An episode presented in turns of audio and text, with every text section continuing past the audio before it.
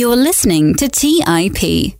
On today's show, I sit down with seasoned real estate investor Tristan Thomas to take a look at the mobile home investing niche. Tristan started with just $3,500 and now owns over 50 mobile homes, including a mobile home park. Not only is Tristan's story inspiring because of what he's been able to accomplish at such a young age, but you'll also hear how relatable his story is. He didn't start with a big advantage that no one listening to the show today has. He started where many of us start, and he put in the hard work to get to where he is today. It wasn't easy for him, and it won't be easy for you either, but Tristan's proof that you can do it too.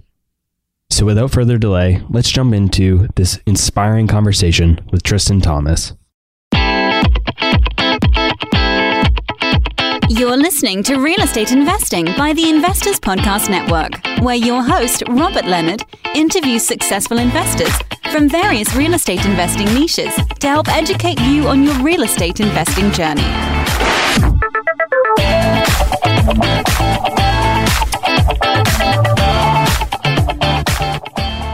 Welcome to today's show. As always, I'm your host, Robert Leonard, and I'm excited to have Tristan Thomas here with me today.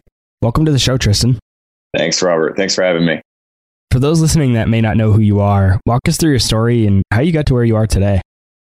I'm a young entrepreneur, real estate investor. I'm 27 years old. And when I was in college, I just trying to figure out where I was going to go with my path and my career and everything. So I studied heavily in real estate investing, didn't know exactly what niche I wanted to get into, but was heavily interested in multifamily investing. But, you know, as I graduated college and moved back to Maine and, and started working, I realized that uh, mobile home investing was something that fit my, uh, my qualities a lot better as far as financially so basically I started really really small and uh, you know I started with one with only a few thousand bucks and it kind of snowball effect from there and grew into this portfolio that's now over 50 units and I've studied mobile home niche itself for you know three or four years now specifically and, and got myself into a position where I work for a national company doing mobile home specific stuff. So but yeah that's kind of the, the eagle eye view of everything.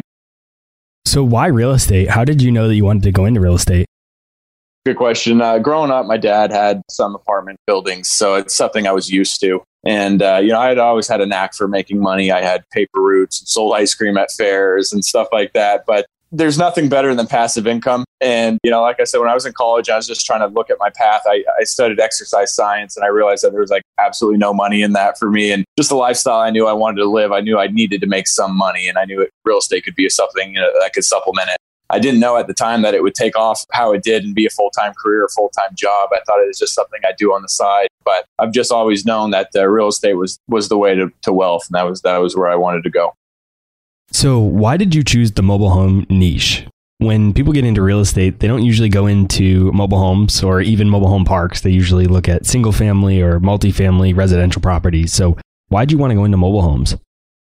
I'm sure it doesn't surprise you how many people call me absolutely crazy for thinking of uh, investing in mobile homes. I mean, there's definitely a stigma in it in today's day and age. It's just too bad. I mean, it's I didn't re- I don't care for stigmas. I mean, I have my own opinion, so you know, I went into it head first, and I'm glad I did. It just it unrevealed just whole side of investing that it was a lot easier and faster to get your money back than everything else I was studying. You know, like so I was looking at you know small multifamily investments, and know, fourplex would be two hundred grand, and then I look at one mobile home, and it was thirty five hundred bucks. Was my first one.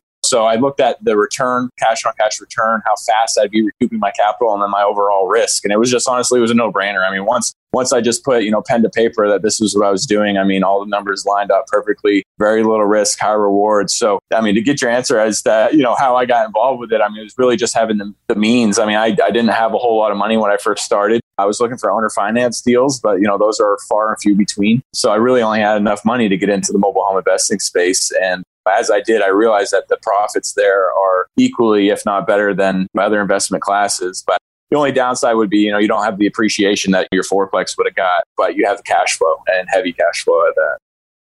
For those who may not know, what does it mean to invest in mobile homes? What does it mean to invest in a mobile home park? And how are those two strategies different? So, investing in a mobile home itself, for those who don't know, it's a four walled home up on wheels that are obviously detached when it's set, but it's a, you know, it's a single family house dwelling that's usually parked and located on a mobile home pad that has, you know, your water, sewer, electric, gas setups. The pad is usually concrete or leveled with gravel and then blocked and leveled with your mobile home. You skirt it, throw on some porches, and there's your single family home. So that's, you know, that's mobile home. Obviously, mobile home parks is different. It's more of renting land as opposed to renting the homes, although you can rent land and homes. But mobile home parks are definitely the uh, you know the big dog in the mobile home space obviously. I mean you can acquire a lot more units a lot faster as you buy in parks. Your parks will appreciate as opposed to mobile homes individually won't appreciate. So i mean i think there's a lot of a lot more pros that get into the mobile home park space but with that being said, the barrier to entry is a lot harder to get into the mobile home park space as opposed to mobile home investing. So I just think it depends on the amount of capital you have and the amount of time that you have access to and your experience level. I mean, the guy getting started out like I did three, four years ago in, in this space, uh, you know, I only had 3,500 bucks and no knowledge whatsoever, you know, so I would have been dumb to jump into a mobile home park at that point, but I was smart from getting into a mobile home. And that's where I started my knowledge. And then it just transformed itself into mobile home parks. So that's kind of the evolution of it. So, why don't mobile homes appreciate in value? So it's hard because mobile homes aren't attached. Normally, they're not attached to land. It's the land that appreciates in value. Mobile homes specifically don't. They're viewed out a lot like cars. So if you buy a car, it's not going to appreciate. It's going to depreciate. And that's usually how it is with mobile homes when they're not attached to land. So you'll also find many mobile homes that are attached to land that aren't in parks. Those properties will appreciate because it has land. But mobile homes inside mobile home parks, uh, specifically just the mobile home, is a depreciating asset unless you know you sink a ton of money into it or sell it uh, with seller financing or something like that to recoup your risk. So, to that point, how is holding title to mobile homes different than traditional real estate? Great question. And that's a completely market specific question. I mean, it's going to be different in each state. Each state has different laws governing mobile home uh, rules and titling and stuff like that. So I would suggest that you call, you know, your mobile home uh, association. Each state has one, and ask them, you know, specific questions about titling. Like up here in Maine, mobile homes aren't considered mobile homes that aren't attached to land are not considered real estate. So they don't have title or deeds or anything like that. They're considered personal property. So it's a lot easier to buy and sell these things in Maine as opposed to a state like Illinois, for instance, who has titles involved. Not saying that it's any harder or any less difficult or anything like that. It's just an extra step to, to jump through. So yeah, just call your mobile home association for each state and ask them those kind of specific questions. They'll, they'll have answers for you. And so in the states where they don't have title, like you said, Maine, is it literally the same as just buying a car? It's extremely relaxed. I mean, obviously, as a professional, you want your paperwork to be in order. So, you know, we have professional docs, but I mean, quite literally, it's a bill of sale. I mean, you can write it on the backside of a napkin, scratch it on a piece of paper. I mean, it's the same as you would do if you wanted to buy a washer and dryer set off somebody or, or a car for that instance or whatever. It's just, it's perceived as personal property and traded that way. And what about if it's on not on land or it is on land? Are you purchasing usually just the property? You're not the property under it, but just the mobile home itself, and you have to take it off the property?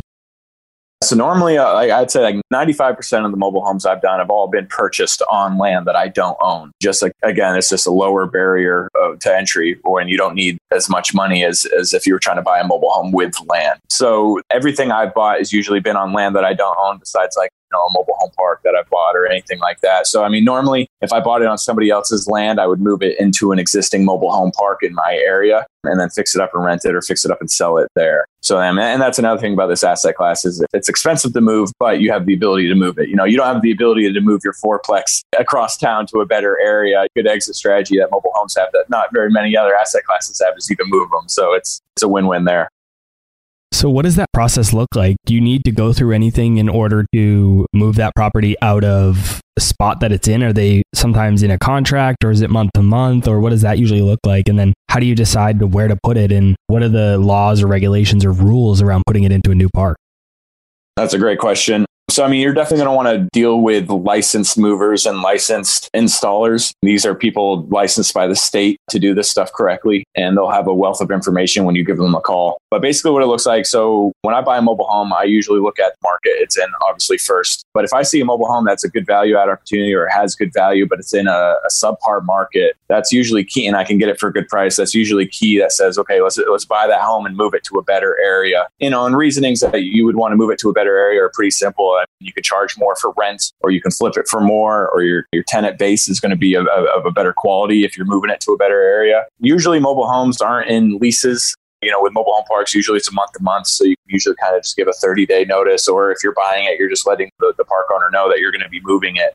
There's really not much they can do to keep you there as it is your home and you're free to move it. It does get kind of chalky moving a home, especially for your first one. I would advise you if you're going to get into mobile home investing specifically, you know, probably start with one or two homes that you don't have to move so you can learn the ropes. I mean, once you move a home, it's more expensive. You got to know a little bit more what you're doing, if it can be moved, how much it's going to cost. But again, just use your local resources as far as mobile home movers to educate you on, on what it's going to cost. You know, again, things that you'll need to take into account when you move a mobile home is you're normally going to need a new skirting kit, which skirting kits are pretty expensive plus install. You know, so that's a line item that you don't want to miss on your on your budget. You're usually, you know, you're going to be building new porches normally or setting it up to utilities, and you'll have to dictate whether the mover does that, whether you do it, or hire a handyman to do it. So there's a lot more involved with moving, but at the end of the day, has a lot of pros to being able to move it.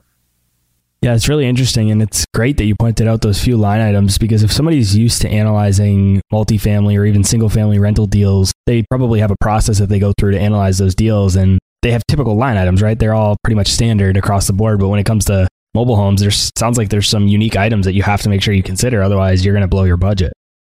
What's unique about mobile homes is for the most part, your biggest line item might be like $3,000 to repair. Yeah, like a repair a roof or a repair a furnace, you know, so you're not going to get hit with the uh, forty thousand dollar line item expense if you you know if your foundation blows or something like that, or a ten thousand dollar new furnace for for fourplex. I mean, it's it's a lot cheaper and a lot easier to absorb mistakes, which I think it's a, is another reason why you know beginning investors should really get into this. I mean, even if you make mistakes, which everyone will, they're a lot cheaper in this industry than if you have a mortgage hanging over your head and you got to pay your, you got to pay that mortgage no matter what.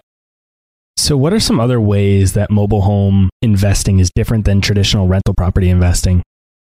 You know, to be honest with you, I, I, wouldn't say there's a huge difference. I would say if there's any difference, it's going to be a positive in the side of mobile homes. The way I explain it to people when they're trying to decide between a mobile home, either as a rental or a home, as opposed to an apartment in like a four unit or an apartment complex, is, you know, an apartment complex, you have people on all four sides of you usually have uh, shared parking. You're usually kind of congested. You can hear other people. With a mobile home, I mean, it's your own home. You got your own four walls, your own parking, your own yard. Mobile homes, whether you're really renting them or owning them as a home, I mean, there's just a lot more pride of ownership with them, regardless of like a traditional four unit or an apartment complex. at the end of the day, like I said, I mean, you can have a family there. You can have cookouts right on your deck. You know, everyone has ample parking and you have your own yard. Those, those are just amenities that you don't see in the apartment space much. It's really interesting for me to hear all this because you don't hear a lot of people excited or even recommending investing in mobile homes. so it's it's really interesting to hear it. I might be crazy, but hey, it's working so far. I was gonna say it's working for you, so I I wouldn't call you crazy. And the next question is, how are you able to get started investing in real estate with just thirty five hundred? And I think that's such a good segue or next question because maybe you're not crazy, and maybe this is a really yeah. good way for people to get started without a lot of money, like say thirty five hundred bucks. So how can somebody get started like that? I think, like myself, like anybody, I mean, you want to get into real estate for the most part for passive long term wealth. And uh, that's why I was looking at small multifamilies to start. But I needed immediate cash at the time. I mean, I was living with my at my dad's house with my girlfriend. I mean, we were miserable. We hated it. Our backs were against the wall, and we just needed we needed out. But in order to do that, we needed to make money and and have that past uh, cash flow. So I kind of put halts on my long term goals as trying to find long term wealth uh, on like what an apartment unit would probably be, and put more priority on my short term cash flow to try to get out of the situation I was in immediately. And I did. And you know, I used other people's money, OPM. I used some of my dad's money and uh, some of my girlfriend's dad's money that really, I, I call it influential money that I was able to just slam into the mobile home market and it didn't take long. I think I had like maybe four to four to six mobile homes before I was making enough to pay my bills and, and move out of my pop's place. So starting out, I think I bought the first home for thirty five hundred and maybe put another four grand into it. I think anybody can, if they really want it bad enough, I think anybody can get their hands on, you know, six to ten thousand dollars, whether it be saving for six months to a year or getting it from a friend as a loan or loan from a parent or, or other investor to go 50-50 or a sweat sweat equity partner. I think the barrier of entry is so low that there's really no excuse. And again, I was just looking for the, the immediate short term cash flow. And that, that's why I got uh, pulled into it. because I mean, it's what I needed and it, it was the solution I was finding and it kept working. So I just stuck with it. So we were talking about this earlier about how you purchase it in one complex or one mobile home park and then you move it to another one. How do you know that you could move it to a different park? Do you kind of set that ahead of time? So before you buy a mobile home, will you have a spot set up knowing that you can move it there? Or do you purchase it first and then kind of worry about that after? What does that process look like? That's a good question. I mean, I always have like a running inventory on the parks in the area. I mean, so me specifically, I mean, I don't have a huge metro. I mean, you'll have listeners that have a much better opportunity to do this than where I'm at, which is awesome. That's even less of a reason. I mean, that's even more of a reason to get going. But in my small area up here, I mean, I have like a running list of inventory of like where I know I can move homes. Like there's only like three of the nicest parks. And like out of those three parks, like two of them won't let you bring in a home unless it's brand new. So, I mean, it kind of dwindles down your funnel of where you can bring homes. And I mean, it's not that hard to pick out the nicer parks in your area, talk to those owners, and try to find out which parks you can bring your nice used homes into to up your selling price. You know, usually dead giveaway is when I go to look at a home and it's just in a pit park. You know, there's just big dogs roaming around, just poorly lit, just really bad communities. I mean, there's not a ton of them, but you definitely will see homes in subpar communities. And as an investment point of view, I mean, there's just there's money to be made there, but you're gonna you're gonna struggle with a lower quality of tenant anytime you put yourself in a position of having a lower quality community. So to me, I put a lot of merit in the nicest communities because those are going to bring me the nicest tenants, which usually are going to bring me the tenants that don't give me headaches. So yeah, I mean, it's, it's just kind of it's just common sense. At the end of the day, I mean, if you see it in an area that's that's not as good, that you could bring it to another area that's better, and the and the numbers still work, well, it makes sense. So does that new park that you're going to bring it to have to be advertising that spot so that you know that they have an opening that you can bring it to? Or do you just call around and see what parks have openings that you could potentially fill?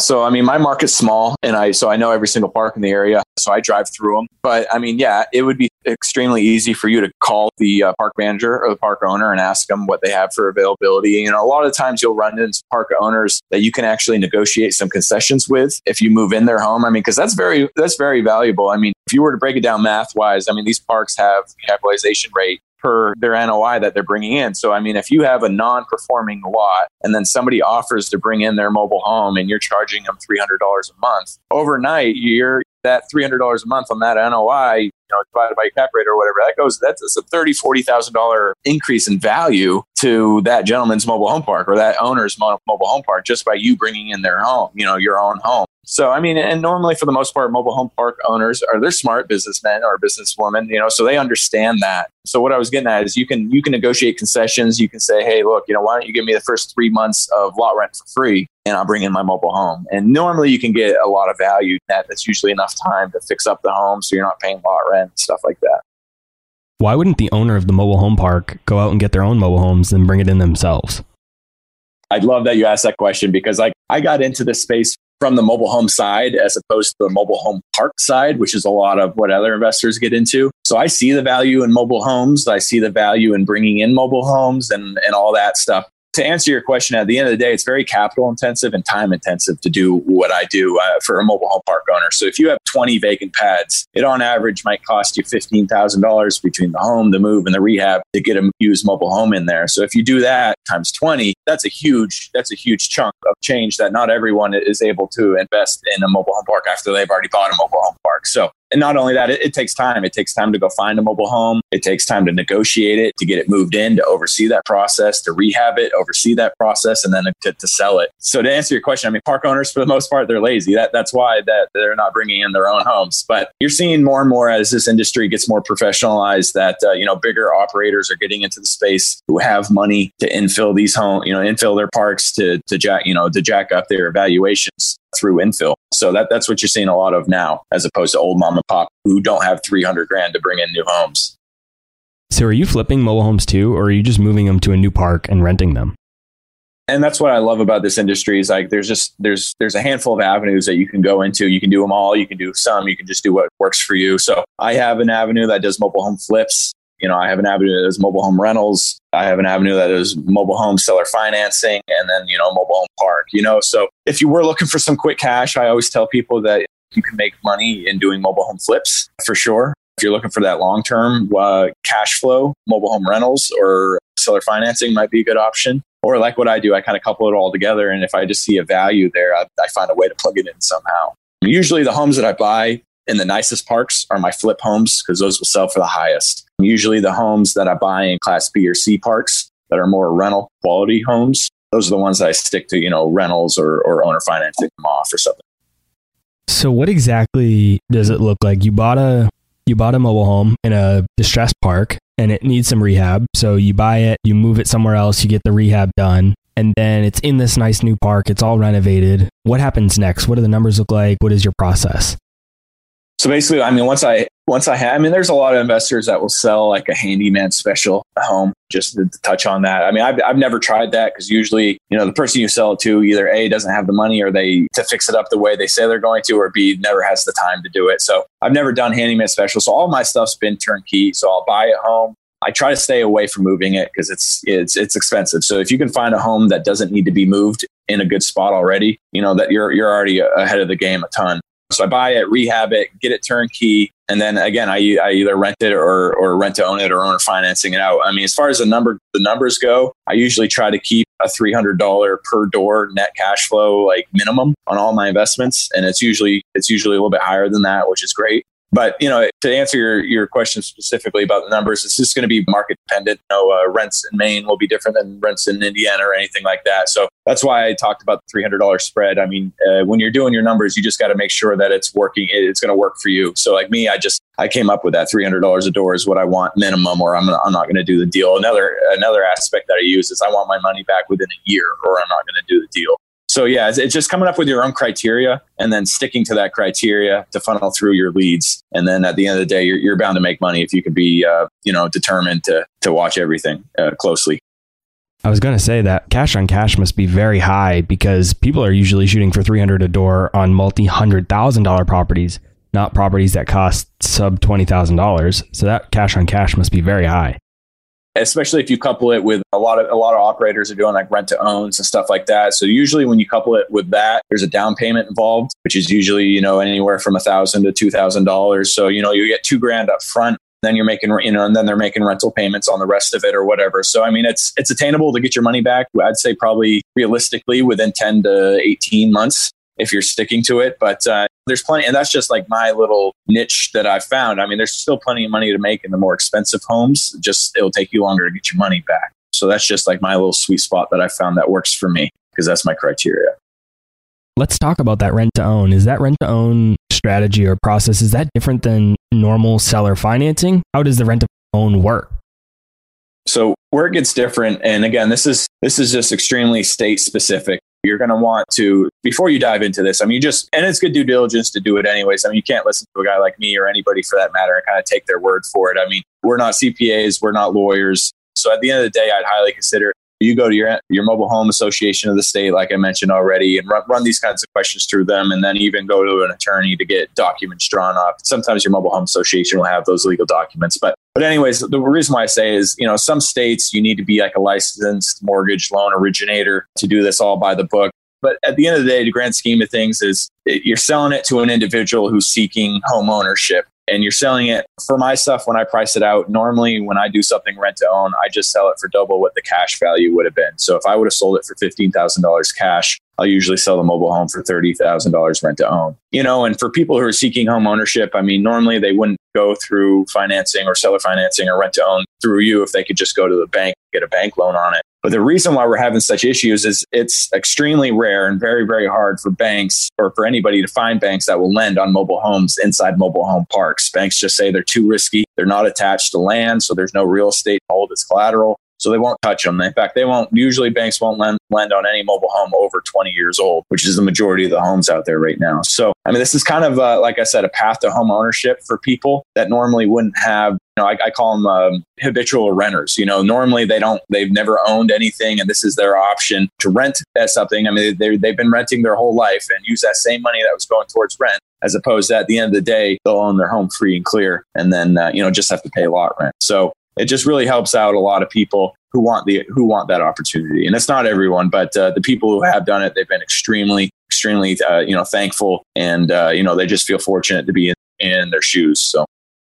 And so they're giving you a down payment which i'm assuming you can probably negotiate whether you want 5 10 20% whatever you want that to be. And then is the rest just a amortized loan over 20 or 30 years no, so again, and, and that's where, especially me, and, and everyone does this differently. I mean, there's probably a million ways to cut this cake, but how I do it is because I, I really try to stay away from like me creating loans, you know, because that's really not what we're doing. I mean, it's more so of like a, a rent to own situation. So like for me, there's no interest rate. There's no, there's none of that fancy financing language. It's, it's a traditional, kind of like a traditional rental contract that they're in charge of their own repairs and maintenance and they pay rent for X amount of months until the, you know, until that's over with and then they own their home free and clear. So for me, it's just a lot easier, low key way of uh, of renting, I guess. And then somebody ends up with with the home at the end of the day, and they're ecstatic. Now they own a home free and clear, and they don't have to pay rent anymore. So it works out well. I mean, the, usually the people that come to us are either families or, or or young couples trying to get into a home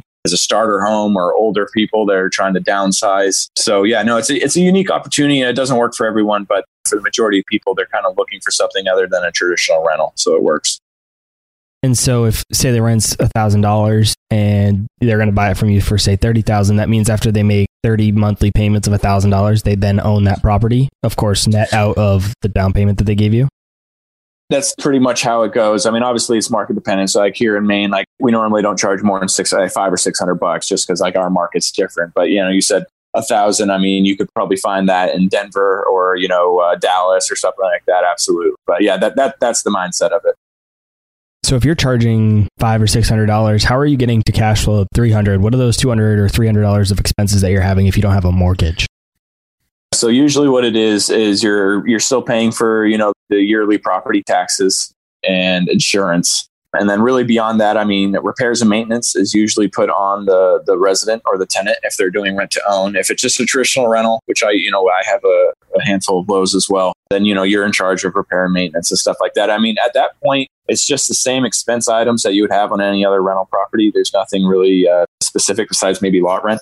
But again, normally what we do is we charge for the home, and then that resident's in charge of their own lot rent and, and, and we build that all in. So like when, when I go to to try to find a price on you know what I should sell this thing for on a monthly payment schedule. So say like a three bedroom mobile home rents for nine hundred dollars in my area, and the lot rent in that park is three hundred. So I'll take that 300 off and I'll just charge 600 for the home and then they're in charge of their 300. So at the end of the day, they're still paying market rents for that home, but just, you know, at the end of X amount of years or whatever, they own it free and clear and they don't have to pay rent anymore. So it's just a good opportunity. And so, in that scenario that you just mentioned, are you responsible for that lot rent technically because you're the owner of the property still? So that's a great question. And, and that's something that I tell a lot of people who try to get into this that they say, oh, you know, mobile home park owners, they won't let me into their park. They won't let me into their park. And I say, well, look, you know, at the end of the day, mobile home park owners are usually unless you're a bad quality resident. But they usually just they want their lot rent. So what I say to that is if you find a park that doesn't want you to do business in their park, I usually offer to sign a second lot rent agreement guaranteeing that I'll pay the lot rent. So usually when I when when somebody moves into one of these homes, they sign their own lot rent agreement with the park.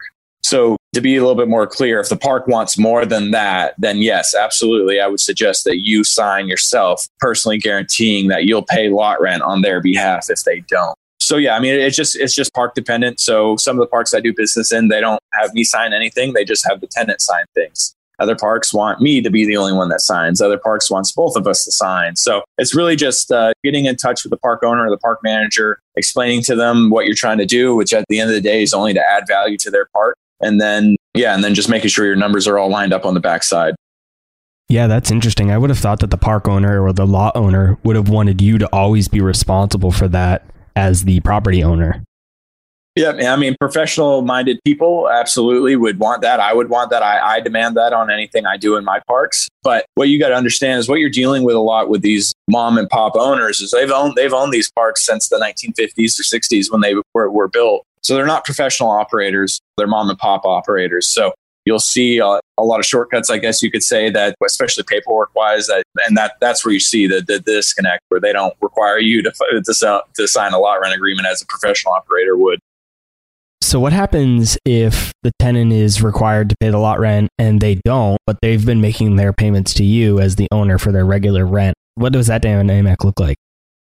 So basically, what happens is if we get a letter or a call from a mobile home park owner or park manager saying that our resident, our resident in common hasn't paid their lot rent, basically, again, it just depends on that agreement. If we have an agreement that we step in at that point Usually I just write them a check on that day and say, okay, it's in the mail. And then I call that resident and we'll add that, we'll add that onto their balance or whatever, or say, hey, look, you know, now, now you owe us 300 grand or uh, $300 because we paid it on your behalf. So other times where we don't have a written agreement with the park, normally I just do a collection call on the park's behalf, you know, call the resident. Normally what it is, is it's in the mail or they got paid a week late or something like that happened. They just failed to communicate it. I mean, we I've really never dealt with any terrible tenants, knock on wood, especially when it comes to like this rent to own, because these people they they like having the path of home ownership. They're usually not going to screw it up. So usually they pay their bills, and that's what we've seen is uh, you know they don't want to lose the home, they don't want to lose uh, the opportunity on their own home, so they've paid their bills. But to answer your question, yeah, I mean if if somebody doesn't pay, then we step in and pay, and then charge it back to them or make them reimburse us somehow. And then if they don't pay you back, does it just go into a typical foreclosure process? So again, that's going to be uh, state specific on what the state's process is. But yeah, either foreclosure, default, eviction. It's just going to depend on kind of what what legalities of your state's paperwork and all that stuff. But yeah, basically like a default situation. And so, in your portfolio, are you typically doing more traditional rentals in terms of mobile homes to just rent it out, or are you doing more rent to own? So right now I, I have more rentals than anything else. In fact, I'd probably say 80, 20%, 80% rentals, 20% rent to owns. The majority is because the mobile home I park, the mobile home park I bought only eight months ago came with a bunch of rentals. So I've just been re- refreshing those, rehabbing those, and keeping them as rentals. In the grand scheme of things, I, I do a small number of rent to own contracts. You know, I think there's good value in it, but at the end of the day, I'm kind of trying to get out of the space of investing in other people's parks and invest in parks myself. So that's that's why I've kind of you know haven't really grown that side of the business at all. It's, it's I've kind of transitioned to buying parks of my own. I mean, there's a lot of operators that do the uh, the rent owns in their own parks, and uh, you know I'd, I'd, say that's probably equally good uh, strategy. And there's a ton of people that do that. So again, it's just kind of getting into this space, realizing what's going to work for you, realizing what you want. I mean, I've had some people ask me that same question and say, "Okay, Tristan, well that makes a lot of sense, but at the end of five years or four years or whatever, you have no more cash flow coming off that mobile home, and you're done." And uh, yeah, you're right. At the end of the day, that's it. So if you're rent owning these things off, you know, these people will buy buy off the home and then that's it. As opposed to if you're holding these things as rentals, you know, you could have income for the foreseeable future. There's no end date there. So again, it's pros and cons for everything to your point earlier, it really depends on what you want out of the, mm-hmm. the property or what your goal is. If you're just doing a traditional rental, you're not going to get a big lump sum at the beginning. But if you do rent to own, you're going to get that down payment. You could get 33% or maybe even half of your all in cost back in just yep. that deposit. So it depends really what you want and your goals. And that's why it's it's very important to be clear about what you want and then be clear about setting your criteria. And again, it's just the same with any asset class. It's like you, you want to know exactly what you want and how you want it. So if you're beginning out or if you're starting out, it's just so important that you outline, even if you don't know, just jot something on what you think it might be on paper. And then as you get into it, as you learn and as you make mistakes, you'll refine that craft and you'll refine that criteria to what it will work a lot better for you down the road. You've mentioned that you're looking to buy full mobile home parks now. So mm-hmm. talk to us a little bit about what your current portfolio looked like. Which types of properties do you own? How many? How many parks? How many units? How many things like that? So I own a little north of 50 units right now. I bought a 26 unit mobile home park over the summer that is licensed for 40 pads. So since then, I've bought and moved in about 12 or 13 mobile homes. So I'm almost 100% occupied over there. Beyond there, I have about a small portfolio of about 10 to 12 other mobile homes that are either rentals or rent to owns or in other people's parks. And then I also own a three unit and a single family house rental. And I should have a, a duplex under contract here any day that I've been working on. So I like small multifamily investing just because, again, the long term wealth kind of thing, the debt pay down at the end of the day in 20, 30 years, you're going to have a lot of equity sitting there. But my passion is definitely the affordable housing niche which is mobile homes and mobile home parks. I think there's going to be a lot of value there. I think with the way the um, the economy is going and just with the stigma being lifted to it being your own home as opposed to living in an apartment complex, I think, and, and I've already seen this. Not even I think I've already seen a lot more interest in that area than a, you know somebody who wants to do a traditional apartment rental. So yeah, that's kind of a deep dive on on my personal portfolio. Moving forward, I mean, I'm looking for mobile home parks myself smaller ones, I say smaller ones in between 30 to 50 units. Primarily, I'm not looking for the bigger ones because that's what I'm doing with Brandon Turner and Open Door Capital. we're looking for mobile home parks over 100 pads. And luckily, I don't want to compete with any of that. So, nor do I have big millions to get into that kind of game. So, I'm trying to stick to the more local parks or the smaller parks that are, have a less barrier of entry that I still understand. There's still value there, but they're not big enough to get interest by the big uh, corporate dogs. So, so do you have a mobile home park or mobile home just property deal that we can walk through from start to finish. It could be good or bad, but I'd like to walk through the process from the very beginning to the end and just see how that, that all worked out. Do you have one that we could talk through? So this one is a mobile home inside somebody else's park. So I saw it for sale. Actually, the lady called me saying she had it for sale. So I went over and it was uh, it's an older home. It needed a ton of work, and I picked it up for three thousand dollars. So again, uh, cheap barrier to entry. But I overestimated how expensive the rehab was going to be. And not only that is I was using a new handyman to do a ton of work that I wasn't quite comfortable with. So at the end of the day, basically, I mean, we bought it for three grand and, and lot rent immediately hit, which is 400 bucks a month in this particular park because it's a really nice park. So I didn't do a good enough job calculating how many months I would have to hold it, which normally I do better at. So, you know, when you're looking at a mobile home or any, any asset class to buy, you got to equate holding costs. Well, if your home's in a mobile home park and you pay a monthly lot rent, that's got to be equated into your holding costs not only that is I didn't take into account time of year as good as I normally do. It's wintertime up here, and uh, you know I bought the home at the very very tail end of fall, going right into winter, and I knew it needed a big rehab. Usually in the winter months things die, or if they don't, you don't sell homes for as much as you could in the summer months. So not only were my holding costs off, my timing was off.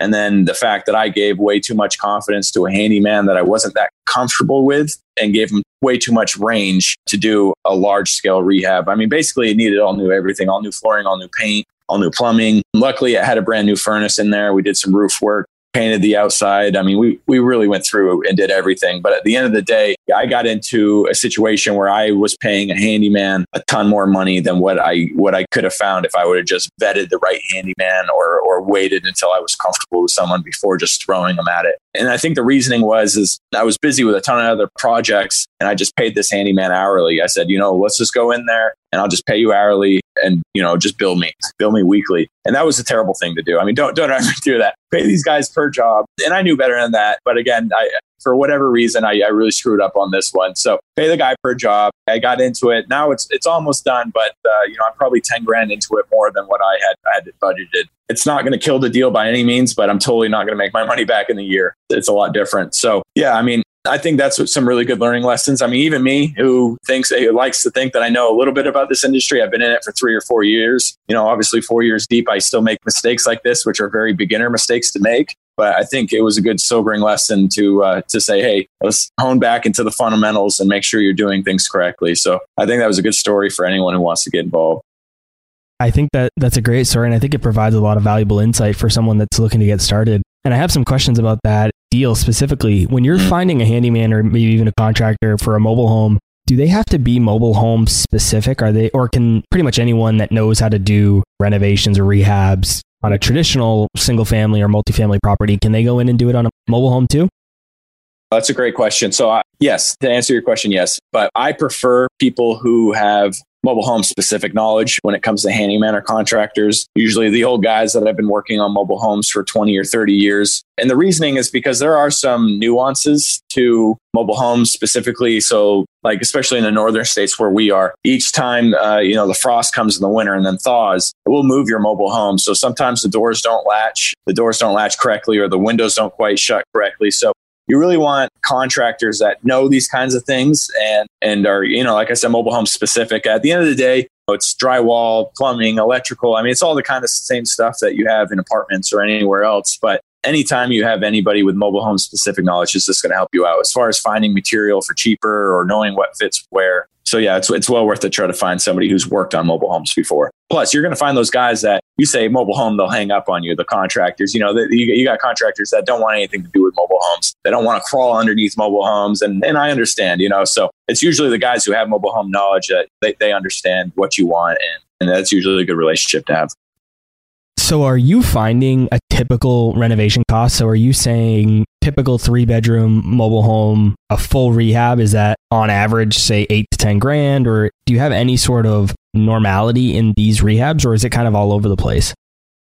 It's going to completely depend on on the degree of rehab. But I mean, to answer your question in short, yeah, I would say like a full a full blown rehab where you got to go through all new flooring, all new paint, so some new fixtures. Like a full blown rehab, probably eight to ten is a good is a good range. But again, it's just gonna it's just gonna depend. If you need to replumb a whole house, you know, usually a thousand to fifteen hundred bucks. A new roof on a mobile home, usually twenty five to thirty five hundred dollars. And like a new furnace, again, usually you know two grand to three grand. So I mean, it's just going to kind of depend on what your rehab will entail. But you know, mobile homes are under, for the most part, single wides are under a thousand square feet. So usually, guys in other industries they kind of talk in that square foot knowledge as far as how much flooring is going to cost or how much paint to use, stuff like that. So, but yeah, I mean, and that's what I'm saying. I mean, for someone starting out who doesn't know how to calculate rehab costs that well or doesn't know how much flooring should be. Like mobile homes are a super good tester to that, even if they just want to dabble in mobile homes just to get their feet wet in construction in general and then move on from there. Because again, it's very low risk. You could say your furnace blew and you didn't budget for it. At the end of the day, it's only two grand. So I mean, it's something you can absorb a lot different than trying to get your feet wet with a with a fourplex or something like that.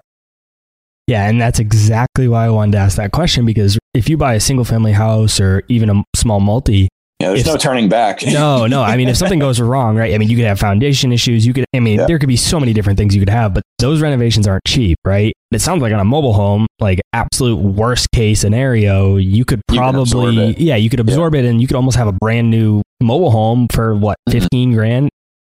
I would say the absolute worst case, if you got into it, new roof, new furnace, all new everything, I mean, max 20 to 25, maybe 30. But still, at the end of the day, that's a lot more to be able to absorb that than fourplex that your, the, your roof or foundation goes on. And then on top of that, you have to pay a mortgage. But at the end of the day, you can get out of, out of a mobile home usually a lot easier than what it would take to get out of like, a, uh, you know, a fourplex or something.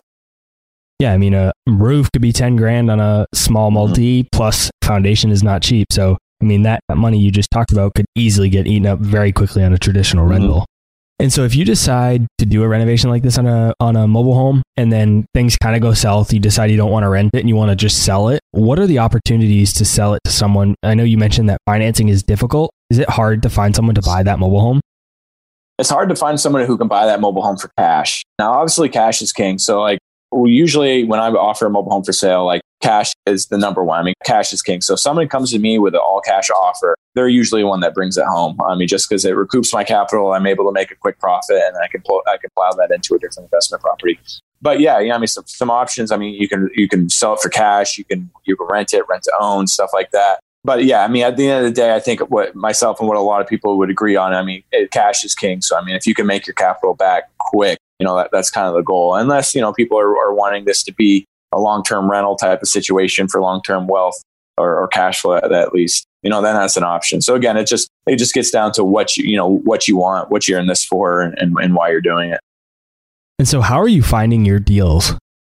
What I do here in my area, and I've I've been in this area for three or four for years now, so I've I've got a lot of word of mouth built up. Smaller area, so people know me and know what I'm doing. But I really just started out, and I would give this advice to anybody. So I, I really just started out driving for dollars. So I drove around mobile home parks. I um, I talked to the park managers while I was there and told them what I do and how I offer value and started building connections and relationships. And what I found is it, it really only takes maybe two or three, maybe four mobile home park relationships for you to have enough inventory and enough access for you to do all your business. Like all my stuff that I own in other people's parks, I think is all condensed down to like three or four parks. And like one of those parks, I have like six homes in that one park. You know, so like once you find the parks that want to do business with you, they'll usually just feed you more and more business because they know what you're doing, they know the value. So it's not like you have to go out and find 20 different parts of your business in. It's usually just a handful. To talk about more things you can do market wise, like everything I do with Open Door Capital, I mean, because we have mobile home parks across the nation and I'm I'm the lead infill manager. So it's basically my job to find mobile homes in those markets, markets that I'm not even from,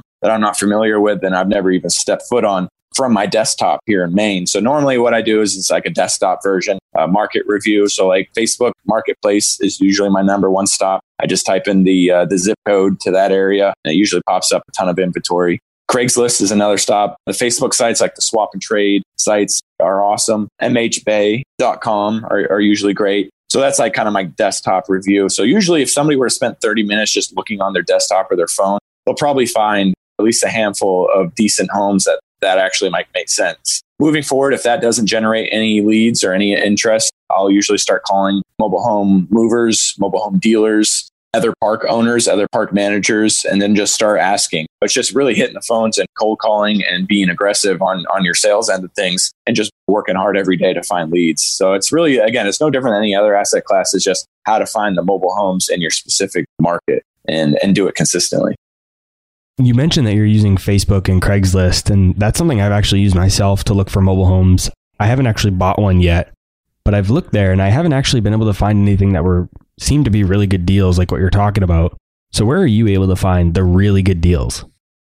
That's a great question. So, what usually the Facebook Marketplace? I mean, I say I start there, but usually that's like the MLS for mobile homes. So that's usually where the more expensive mobile homes are. Because if people are savvy enough to list it on Facebook Marketplace, then they've at least done their research to know about what it should cost, market value. So they usually they're more expensive there. The best deals that I find are usually referrals or driving for dollars. Driving through parks that there's just a for sale by owner sign on the front window Usually those are older mom and pop people or just people that are just too lazy to put the ad on Facebook and they normally don't know how much the homes are worth or and so you can usually buy really good deals that people just don't realize that the home might be worth 10 and they're selling it they're willing to sell it for 3. So those are usually driving for dollars is by far like the number one that I found the best deals. A near second is my um, my bandit signs. So placing you know signs throughout the town or throughout around bigger mobile home parks. You know, we buy sell mobile homes that gets a lot of interest from people that again instead of listing it with the MLS or the you know Facebook Marketplace, instead of listing it themselves, they'll call me and have me come over first, and usually we can hash out a deal right there because I know the value and I know exactly what I'm looking for before they get a chance to list it. So again, it's like you know somebody looking for single family homes. You know, you want to find the homes before they're listed. So and by doing that, you know, driving for dollars, bandit signs, word of mouth, same kind of stuff. So you just mentioned you'd know the value. So how are you determining the value? How do you find comps on a mobile home? So it's extremely hard to find comps on a mobile home, but basically it's just educating yourself on market value. So like once you're in the market enough and you're seeing homes for sale and what they're selling for, and more importantly, what you're able to sell them for. So I mean, it's going to take you a couple to get under your belt before you really start understanding this, but it's 100% market value. So again, it's not like the MLS where you can type in an address and then pull up a bunch of sold comps in the area. You're not going to really find that with mobile homes. So I would urge you to educate yourself and talk to mobile home park managers or park owners or dealers other people that have been in the industry longer than you have in your area that know what a 1995 three bed, two bath Burlington home, you know, would go for. These guys that have been around the area, I mean, even me with only three or four years, I mean, I know within 10 seconds of looking at a home about what it should be worth or what it would sell for once fixed up. So, I mean, again, it's just educating yourself on the market. It's harder because, like I said, I mean, there's nowhere where you can go to get comps. You got to find the comps yourself. So, you got to call around, talk to people who've been in the area. How about for rental comps? Can you ask the park owner to see what their rents are for, throughout the whole park, or is there any other way to get comps for rent? That's an awesome question because that's what you're definitely going to want to know whether you're renting it or selling it or rent to owning it. I mean, you want to know what your exit strategy is so you can input the correct numbers. So, what I always do, you can call the park manager for sure. That's a great one. But what I do is I usually call local property managers or, or local property management companies who have, you know, thousands of units, apartments, and mobile homes. And usually what I found is apartments and mobile home rentals are usually correlate pretty similarly.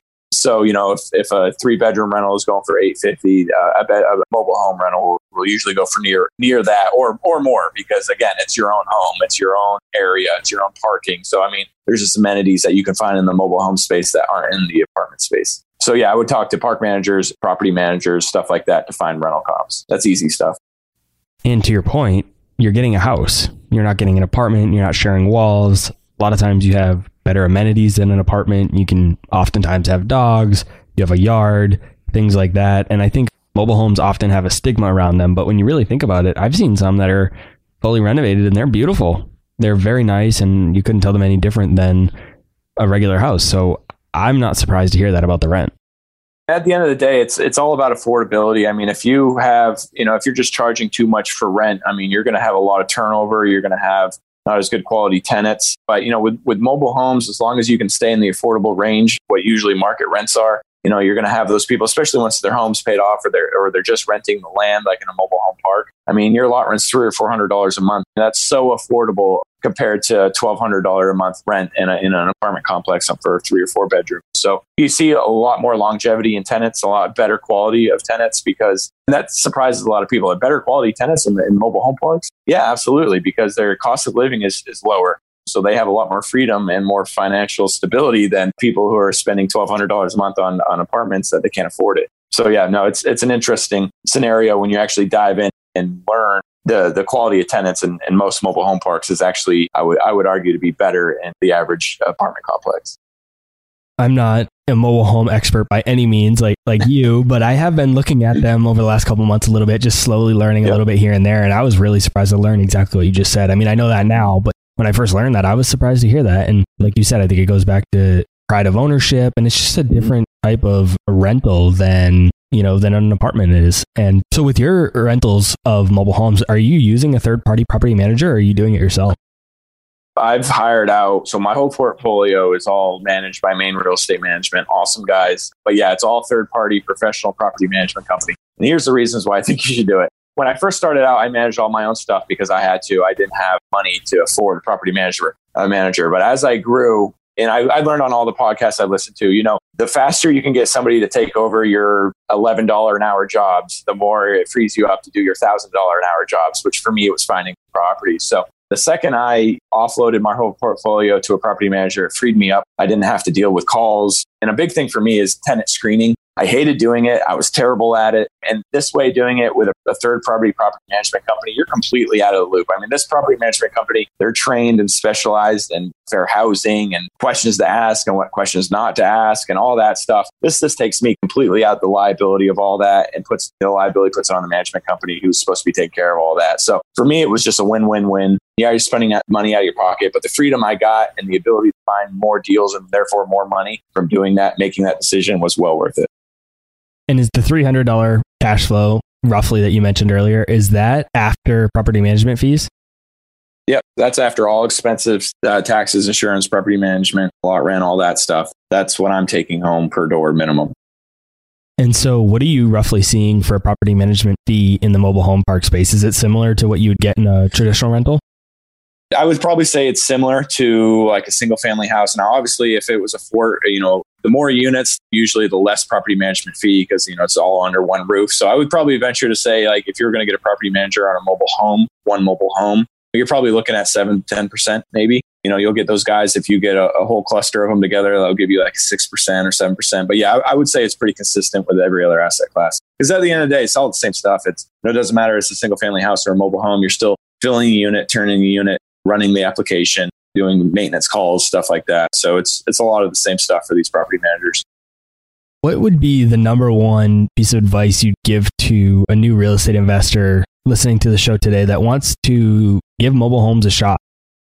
I think the number one thing, especially what I've seen as of late with working with Brandon Turner and, and Open Door Capital and, and, integrating that with my own portfolio, because it's it's much different. I mean, I'm used to working on my own on my own schedule and now working with another awesome rockstar team. But regardless, at the end of the day, my biggest I guess advice I would give to a new investor coming in would just be the quality of focus and how consistent your focus can be. You know, there's so many different asset classes in real estate. There's so many different things and everything, you know, but if you can dwindle it down to one or two things and be focused and consistently focused every single day, you're bound to be successful. It's just how it is. I mean, it's so easy to, in today's day and age with technology and especially with us being young and, and all that stuff. I mean, it's just so easy to get off track, to not keep up with your goals. But if you can just stay consistently focused over a long period of time, there's no doubt in my mind that you'll find exactly either what you're looking for or a different path to what you're looking for because it's just time on task. It's just like anything else, like with basketball or, or cooking or reading or whatever. The time on task, the more you're doing something and the more frequently you're doing something, the better you're going to get at it and the more you understand it. So